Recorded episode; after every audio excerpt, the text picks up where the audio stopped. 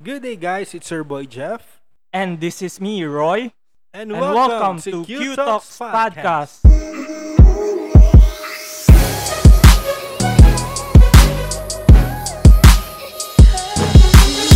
Q Talks Podcast. Ang ganda nung episode natin last time, no? Kasama natin sila Warren and Sandra. Sobrang nakaka-amaze yung mga insights nila about yung perspective natin. It will always play an important role on how we perceive life in general. Very important yun eh. Kapag alam mo yung tamang perspective sa lahat ng bagay, kahit mahirap yung pagdadaanan mo sa trabaho o hindi mo gusto yung trabaho mo, you have the right perspective. And hindi ka na lang basta-basta na susuko na, pero you have that in your heart na push to. Tutuloy natin to kasi I will grow from this work. Yeah, super agree. And kung guys, hindi nyo pa naririnig ang episode nito, it's available here on Q Talks Podcast. Just check out our last episode. So, today, Jeff, I have a question for everyone here na nakikinig and even for you. Bakit nga ba essential maging courageous whenever we face adversities in life? Thank you for that wonderful question. I believe I believe we have to be courageous because life is not easy and adversities are inevitable. Problems, challenges, and changes will always come our way. Courage is not the absence of fear, but the ability to confront whatever is coming our way. So ako, I can't really say na courage is one of my strengths, but I have made life-changing decisions din naman along the way. Ikaw ba, bro? Sa akin naman bro, it is always important that we have to be courageous. Marami kasi tayong mga battles na madadaanan eh, na you will have battles in your family, finances, and many other things. Lalo na pag sa adulting life na dati umaasa tayo sa masahod ng magulang natin na every week may baon ka. Pero pag once you graduate from college, there will always be challenges along the way na, alam mo yun, tipong hindi ka na aasa sa magulang mo. This time, you really have to work for every amount of money na gusto mong i-earn. It helps me to be courageous kasi you will feel fear along the way. Pero being courageous is a decision that one person has to make sa life. You will feel all the fears and nandun yung anxiety and so on and so forth. Pero when you decide na I'll be courageous, knowing God is with me, you are going to overcome those things eh, lalo na with the help of God. That's true. And speaking of being encouraged, minsan mapipilitan na lang talaga tayo maging matapang, di ba, bro? So, for you ba, bro, what's the most daring thing you've ever done as adult? And how was it? I think the most daring thing na nagawa ko as an adult is when I chose to go all in to become independent in terms of transferring into a new place, to a new house. Kasi for the longest time that I have been here in Metro Manila, I was living with my cousins, my uncle, my tita. I forever cherish those times na meron ako doon. And when I transferred here, yun yung pinaka-daring eh, na parang sabi ko, every morning, ikaw magde-decide nung ano yung mga meals na kakainin mo for the whole day. Tapos, you really have to plan kung ano yung mga ilalagay mo na mga furniture. Naalala ko last year, wala pa talagang ref. Nakikigamit pa ako ng ref nyo rin na para ilagay yung mga pagkain. So, it was the most daring thing na nagawa ko as an adult. And I am proud to say na I am journeying towards improvement and becoming an adult in which I can be proud of someday na masasabi ko rin sa mga future children ko. Mga anak, ito, I've experienced adulthood as its full definition talaga na manage ng money, manage ng time, manage ng mga bills. Lalo na pagbayad ng mga due date. Ikaw ba, Jeff? Ano yung sayo? Oh, witness ako sa adulting ni Roy. Witness ako.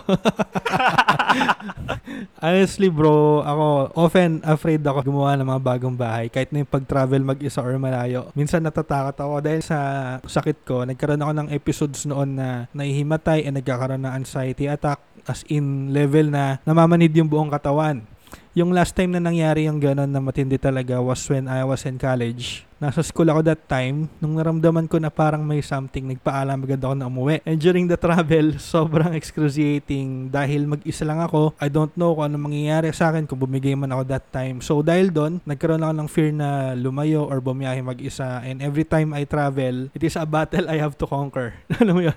Yung kahit pupunta lang ako ng Ayala. merong meron ka ba? Pero going back to the question, I think one of the most daring thing I did was resigning from my encoding work of 5 years. Kasi ang comfort zone ko na yun eh. And it took me a lot of courage kasi nga A3 ako. And I am not sure if anyone would hire me or what's next for me. Pero I took that step to get out of that job and here I am. Buhay pa naman ako. Sobrang ako rin, witness ako sa lahat ng mga pinagdaanan mo from last year eventually to now we have our own team. Now we serve uh, different clients sa Canada. I've seen also your growth. So today, Jeff, maganda yung pag-uusapan natin and we have another special guest. Yes, ang ating guest po natin ay isa sa mga speakers natin sa pinakaunang Q-Talks webinar. He was an irregular student in college as an interior designing student, but he graduated and ranked number 5 in the interior designing board exams. And right now, he is the principal designer and co-founder of Verod Interiors, and he is also a college professor whose heart is to teach students. Please welcome to the QTalks podcast, Mr. Juan Baring. Welcome, Kuya Juan. Kuya Juan, Ready sobrang- na, ready na. Maraming salamat. It's a privilege and an honor to have you. Yes, Kuya Juan, would you do the honors of telling more about yourself sa amin dito sa Q-Talks? Well, anyway, my, my name is John Dexter, but my nickname is Juan. Juan is a very simple guy. I work to sustain my family. And up until now, I'm a single guy. So, ewan ko kung, kung kailan darating yung panahon na magsisettle down ako. So, I'm sustaining my family, especially my mom tsaka yung tatay ko. I'm working as an interior designer, as you said, and this is how I make a living. So we have our own company, which is the Vera Interiors and Construction Corporation, and we are providing design services, design and partly architecture and construction. Now the company is relatively new and small. Na-accredit kami as corporation last 2020, but we've been operating since 2012. So we established the Vero right after our graduation. So I'm also part of academe. So I'm teaching design, interior design particularly, and been teaching design for already eight years. So yun yung pinakabuhay ni, ni Juan. Ganun congrats sa pagiging corporation nyo last year. Ano, it's a long way din eh, no kuya? Yeah. So Yeah, what excites you every day? honestly, uh, as of the moment, di ko iniisip yung mga bagay that will excite me. I'm more of a free-spirited person kasi, very spontaneous. But at the same time, very careful. Of course, we still need to walk with wisdom, especially wisdom from God. So minsan din may kababawan, like parang sa commercial lang ang kape, para kanino ka bumabawan. So basically, family, tsaka sa baby ko, si Dikoy, yung dog ko. Mm. Um, so yun, medyo The mababaw. cutie but dog. So of course, kasama dun yung trabaho. Pag earlier part ng project, nandun yung excitement. So very high. Mataas yung spirit mo, yung expectation mo sa sa magiging ano, magiging journey mo for for that particular project. Yun yung nararamdaman ko. But if you will focus on the things, ang tendency kasi we, we neglect the other important things and the burnouts na tinatawag no will start to creep in. So sa kalagitnaan ng proyekto, nararamdaman ko yun. Like katulad mo Jeff, kakaroon din ako ng anxiety, ng depression. Nangangamba rin ako kung matatapos mo yung project, yung mga ganun. But those things, very temporary yun sa part ko. Pag patapos na yung project, nare-remind naman ako ulit ng goal and vision ko dun sa project na yun. Ito yung na-envision ko eh. Dapat ito yung mangyayari. So, dun yung pumapasok yung bounce back ko. And it fuels me to go on. So, nagiging cycle siya basically for me. So, yun yung mga bagay na nagpa-excite sa akin. At let me answer, the thing or the idea or the person that excite me, syempre yung family. Na maging masaya sila. Sustained at least no kahit hindi naman magarbo pero at least nakakakain magkakasama kami may communication healthy natutuwa ako din sa bagay na yun so Thank you so much, Kuya Juan, and we are excited to learn from you today.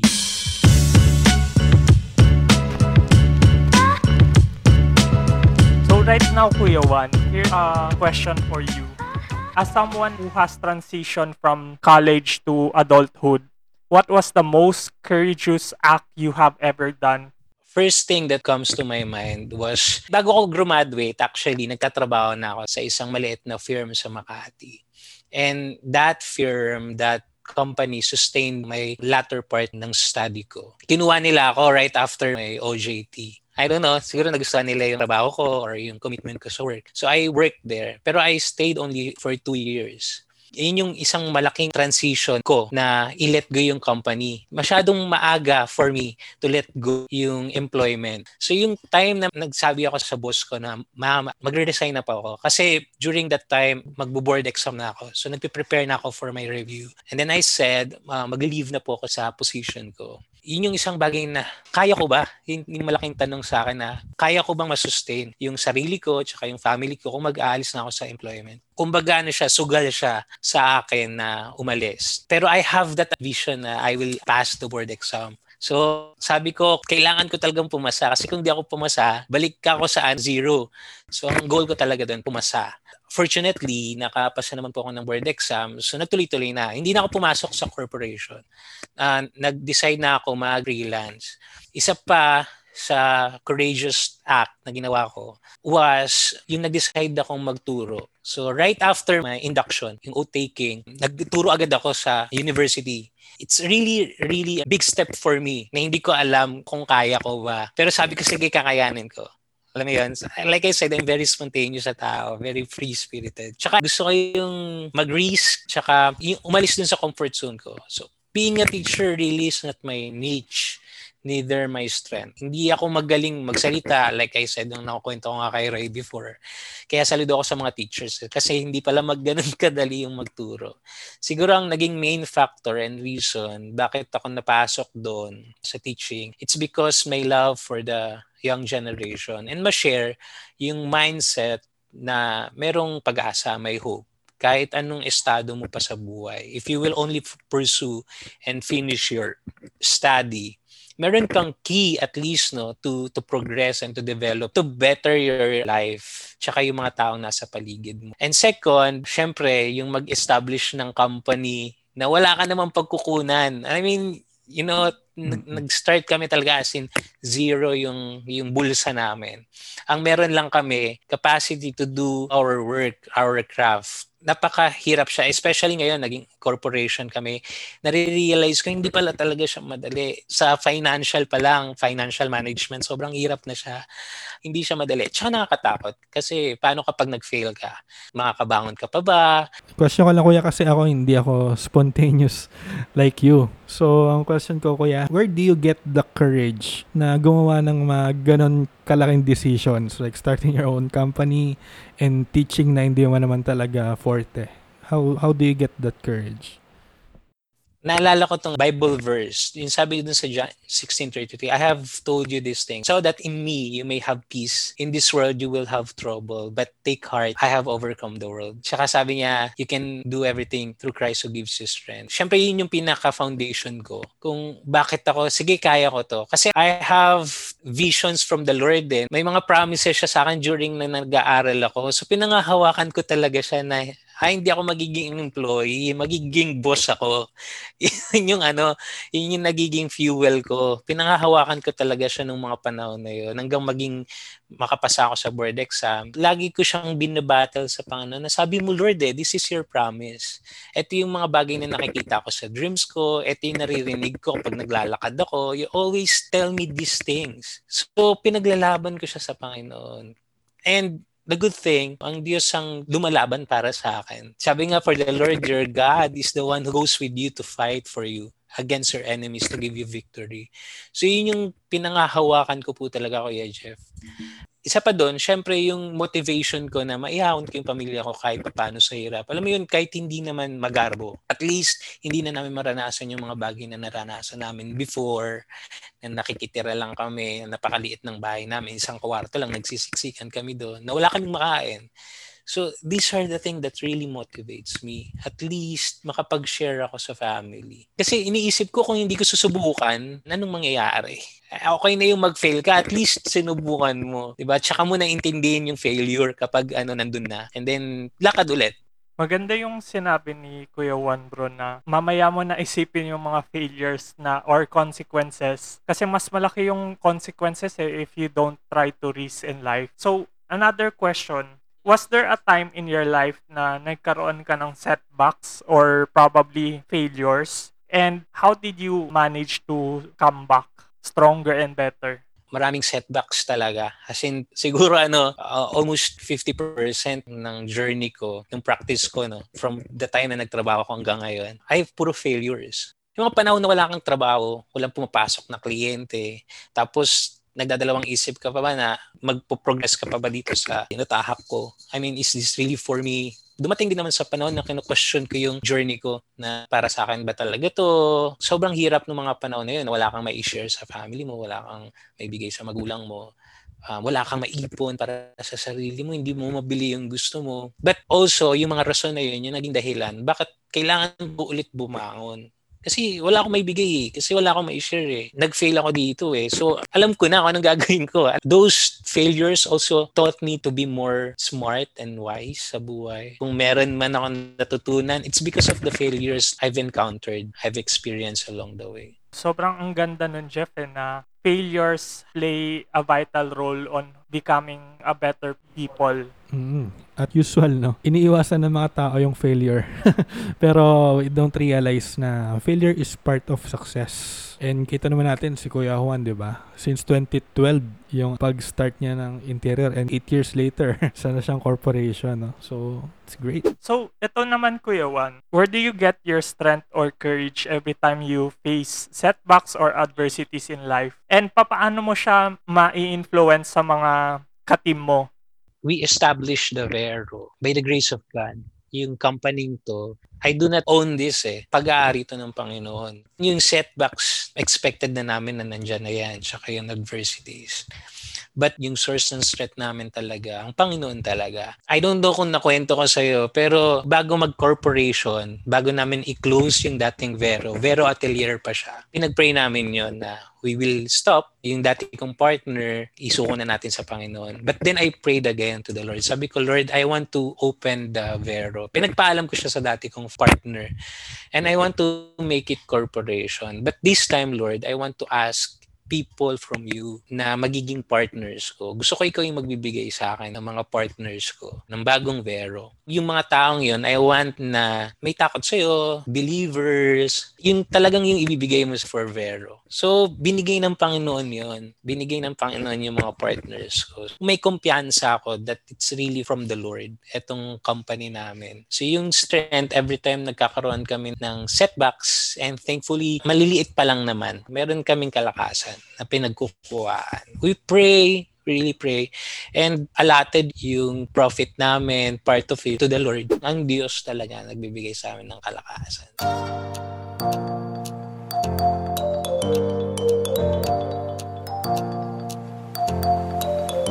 So Kuya Juan, I know na ito naman ay talagang nasa personality mo yung spontaneity. If you will be given a chance, what would you tell your younger self? Hmm, kung bibigyan mo na ako pagkakataon na makausap ko yung batang ako, I will just tell the younger self, magtiwala ka sa kakayanan mo at malayo yung mararating mo.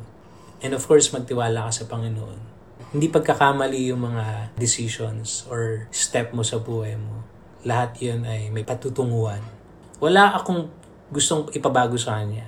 But I will just tell him na you put your faith to, to the Lord at sa sarili mo. Dahil binigyan ka ng Panginoon ng sobra-sobrang kakayahan, ng talento, ng magandang puso para sa pamilya mo. So, just do the things that will glorify the Lord sobrang totoo yan, Kuya Juan, eh, na lahat ng mga nilatag ni God sa buhay natin are all detailed din eh, na kung papansinin mo, the things that you went through in college is just a puzzle piece sa plans ni God na lalo na ngayon na you have a corporation sa work and yun rin na may mga clients rin kayong sineserve. Your failures in life is just a puzzle piece ng bigger puzzle na nilalatag ni God for you. And as for you, Kuya Juan, Correct. Were, were there times ba na mm. uh, may mga regrets ka ba sa life? And what did you learn from it?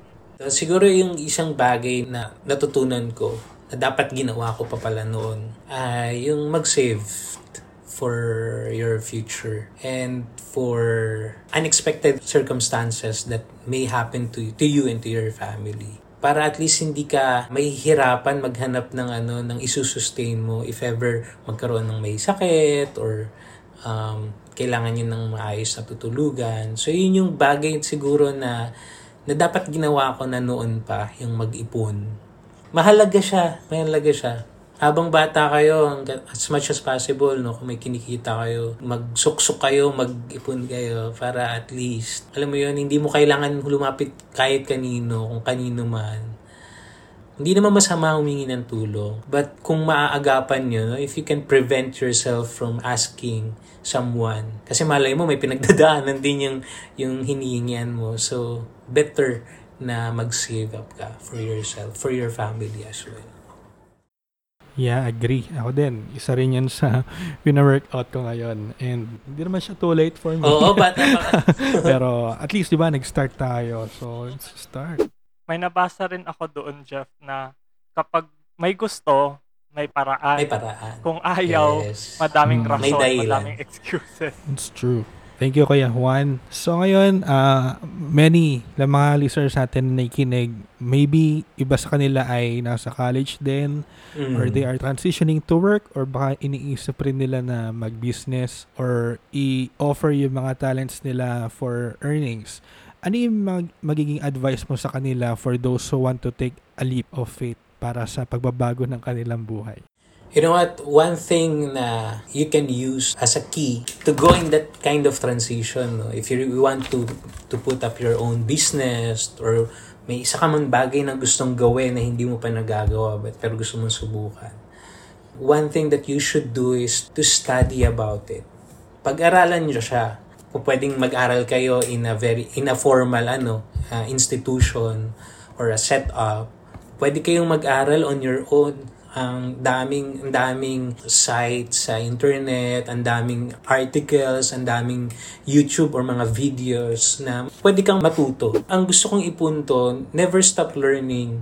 Yung mga idle time mo or yung mga time mo na nauubos mo sa cellphone mo or sa kakapanood ng Netflix, if you really want to progress yourself, try to to study. Magbasa ka ng libro, makinig ka, magtanong ka kung gusto mo talagang gawin yung isang bagay. Kasi kung may nakakausap ka na ibang tao, they can encourage you eh na gawin mo tong bagay na to. Katulad na itong conversation natin ngayon, it somehow gives the encouragement and motivation dun sa mga kabataan. Yung pakikinig, yung pagbabasa, yung pagre-research, malaking bagay siya. Kasi yun yung ginagawa ko ngayon, yung pinag-aaralan ko yung sistema ng corporation, kung paano ba magpatakbo ng kumpanya, paano ba magtrabaho, maging sistema. So, yun yung isang bagay na maipapaya ko. And also, disiplina at perseverance. Alam mo, kung gusto mo yung bagay, huwag kang hihinto na gawin yun. Kasi parte ng journey mo, yung mag-fail ka or mag-stumble ka, magkamali ka. Pero kung gustong gusto mo talaga yung bagay na yun, hindi ka hihinto. Hindi ka hihinto. You will focus yourself to that goal kung may gusto kang i-achieve. Huwag kang hihinto. Isa yun sa mga sekreto ng mga successful na tao. Hindi sila sumusuko agad-agad. Alam mo yun, yung kapag nag-fail ka na dun sa isang bagay, parang ayoko na to, hindi na to sa akin. Give it a try. No? Try and try. Sabi nga, disiplina sa sarili talaga. Importanteng importante yung discipline. Laking tulong yan sa mga nakikinig ngayon na they want to attempt to start their own business or hindi nila alam yung anong mga gagawin nila sa susunod na mga sitwasyon or sa future kumbaga. Eto Kuya Juan, knowing all of these things, what is something na you want to leave to the people who are listening right now?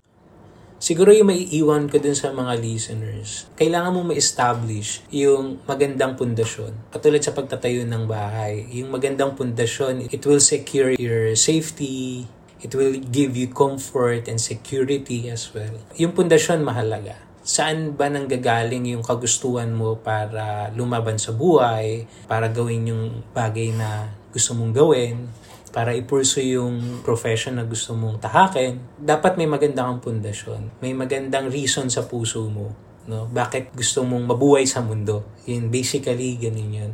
What I can give is you put your faith and your trust to the Lord in everything you do. He will give you wisdom. He will show you the right path. And also, He will give you strength. Whatever may come to your journey no, along the way, hindi ka niya pababayaan. Hindi ka rin niya iiwan.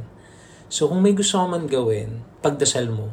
Yung journey ko ngayon, I conceived it for a very long time sa panalangin talagang niluluhod ko siya, tiniiyak ko siya sa Panginoon.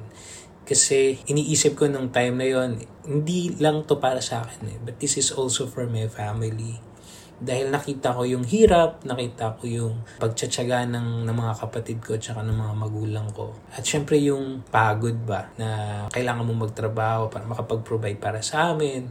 Kailangan mong lumipat ng lumipat ng iba't ibang bahay kasi wala na kayong pambayad ng upa. Those things that really motivates me. Gamitin mo yung mga bagay na nagpapahirap sa'yo ngayon to develop yourself, no? To make your, your life better. And I just want to remind everyone na laging may pag-asa. No? May pag-asa. Habang may buhay, may pag-asa. So, huwag kayong susuko. Huwag kayong mapanghihinaan. I mean, okay lang mapanghinaan ng loob, pero huwag kayong susuko. Laban lang. Laban lang ika nga. Last one. At huwag kalimutan ano, maging masaya despite or in spite ng, ng paghihirap nyo sa buhay. Sabi nga, consider it pure joy whenever you face trials of many kinds. No? Um, napakahalaga ng alam mo yun, tunay na kapayapaan at kasiyahan sa puso.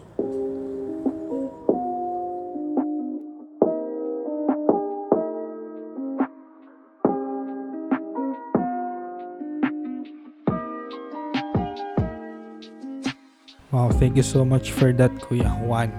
Grabe, ang dami kong take out sa conversation natin with Kuya Juan. Ilan sa mga to is yung mamaya mo na isipin yung failure. You just go and do it kung ano man yung opportunity na meron. Pangalawa, yung surrender it to God. Di ba nakita natin yung company ngayon ni Kuya Juan is puro Christians na yung kasama niya sa company. So, it's a great blessing talaga pagka binigyan natin sa Lord kung ano yung ginagamit natin. And finally is yung pag-aralan bago mag-decide. Lalo na kung hindi natin forte yung opportunity na dumadating sa atin, i-dive natin. So, ikaw ba bro, what's your learnings? Sa akin naman, Jeff, I totally agree sa lahat ng mga na-share ni Kuya Juan. Yung una is, it's all about taking risks. When you take risks, it's an action or it's a deliberate choice na uh, I'll do this kahit mahirap siya at first mamaya ako na iisipin yung mga failures na dadating ma-experience ko man yung mga failures na yon pero one thing na lagi kong tatandaan na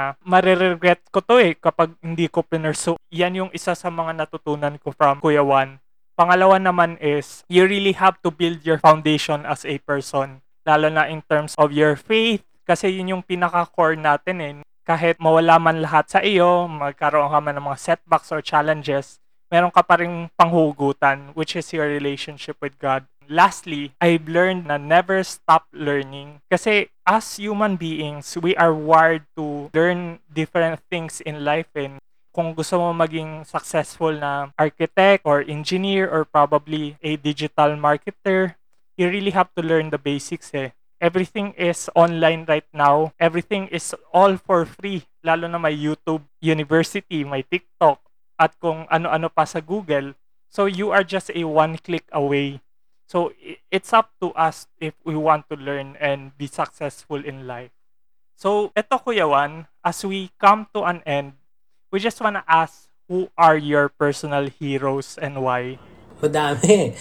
Una yung sister ko. She embraced that responsibility to give me my education. She really provided well. Hindi niya ako sinukuan kahit yung mga panahon na gusto ko nang sumuko sa pag-aaral ko. Nandyan lang siya. She really motivated me to become a better person. Tinuruan niya ako ng mga bagay na hindi ko natutunan sa school. Sobra-sobra yung pagsuporta ng kapatid ko para sa akin at para sa pamilya namin. Ah, kasi pag nakikita ko siya, nagagalingan ako sa kapatid ko. Sobrang proud ako sa kanya sa lahat ng mga ginawa niya. Second, yung disciple ko since 2005, si Pastor Joe. Iba yung prinsipyo na instill niya dun sa buhay ko. Yung pagtanaw ko at pagtingin ko sa Panginoon na-develop because of His support, because of His mentorship, because of His guidance din. Alam mo yun, yung pagmamahal ko para sa Diyos, sa kabataan, because of that person, na- na-develop yun, yung, yung part ng buhay. At di siya nawala sa lahat ng event ng buhay ko, sa birthday ko, sa graduation ko, sa oath-taking ko, nandun siya. Nakita ko talaga ang Panginoong Heso Kristo sa buhay ng taong to. So, He really inspired me to become a better person. Hindi lang sa trabaho, kundi sa pagiging Kristiyano din. And syempre yung magulang ko, wala nang iba. Sila yung talagang naging motivation ko para gawin yung mga bagay na ginagawa ko ngayon. Wow, thank you so much Kuya Juan. Yung mga shinare mo dito ay magmamahal ka na sa amin forever. Ngayon naman, how do you want to be remembered, Kuya? Hmm, gusto ko bang ma- maalala? Yun yung tanong. Alam mo, never dumating yan o sumagi yan sa isip ko kung paano ko maalala. Sa pagkakataon na to, siguro ang may isasagot ko lang, isang taong nagmahal sa, sa pamilya at sa Panginoon, yun lang. Alam mo, yung love ko sa Panginoon, nag-ugat din yun para mahalin ng pamilya ko si Lord ng sobra-sobra. And because of that calling, nagkaroon din ng conversion yung family, yung mga pinsan ko, mga tito-tita ko. Y- yun lang siguro. Wow. Thank you, Kuya Juan. We will surely remember na ikaw ay mapagmahal sa family just by the stories you told us and uh, it shows naman talaga na malaking pagmamahal mo sa kanila. So right now, ah, alam ko merong mga tao na siguro gusto kang makausap or gusto pang matuto sa iyo and maybe there are also other people na interested sa inyong company at sa mga ginagawa nyo. Where and how can we reach you, Kuya Juan? For those who are interested sa service namin, we provide interior design service and construction. So you may reach us through our FB page, Vero Interiors, and also to our IG, Vero Interiors. Um, nandun na rin po yung contact namin. And also, you may follow me sa Facebook and sa IG, Juan Baring, and also sa TikTok. Pero wala namang kwenta yung TikTok ko, so okay lang kahit sa Facebook siya sa IG na. Pero kung gusto nyong tumawa, gusto nyong maging masaya, gusto nyong mainis, maumay sa buhay, pwede nyo rin akong i-follow sa TikTok. TikTokeris yan. Oo, mas lalo na si Roy. OG. Oh, yan. The OG. Oh, maraming salamat Kuya Juan for joining us tonight. And of course, you can reach Q-Talks sa Facebook and Instagram. Just search for Q-Talks or Q-Talks PH.